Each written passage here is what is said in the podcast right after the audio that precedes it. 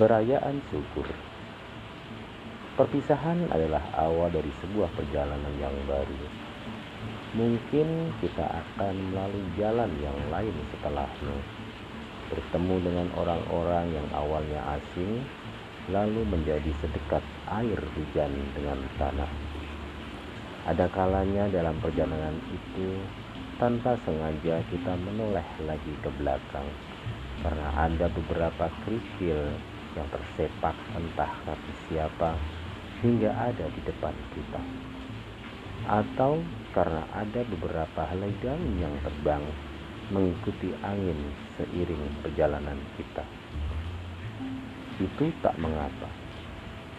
Atau kadang kita terluka selama perjalanan itu.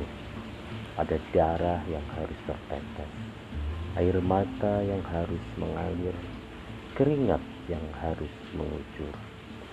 Semuanya membuat kita menjadi lebih kuat dan tak akan membuat kita mati. Lalu, mengapa harus gentar? Dan setiap perjalanan pasti menuju ke suatu tempat yang kita sebut dengan rumah. Anggap saja perpisahan-perpisahan yang pernah kita alami adalah jembatan-jembatan yang membawa kita lebih dekat menuju rumah. Karena tanpa perjalanan, tak mungkin kita akan tiba di suatu tempat.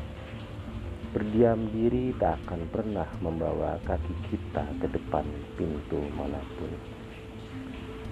Teruslah berjalan, wahai pejuang dan petualang juga orang-orang yang belum tiba di rumah.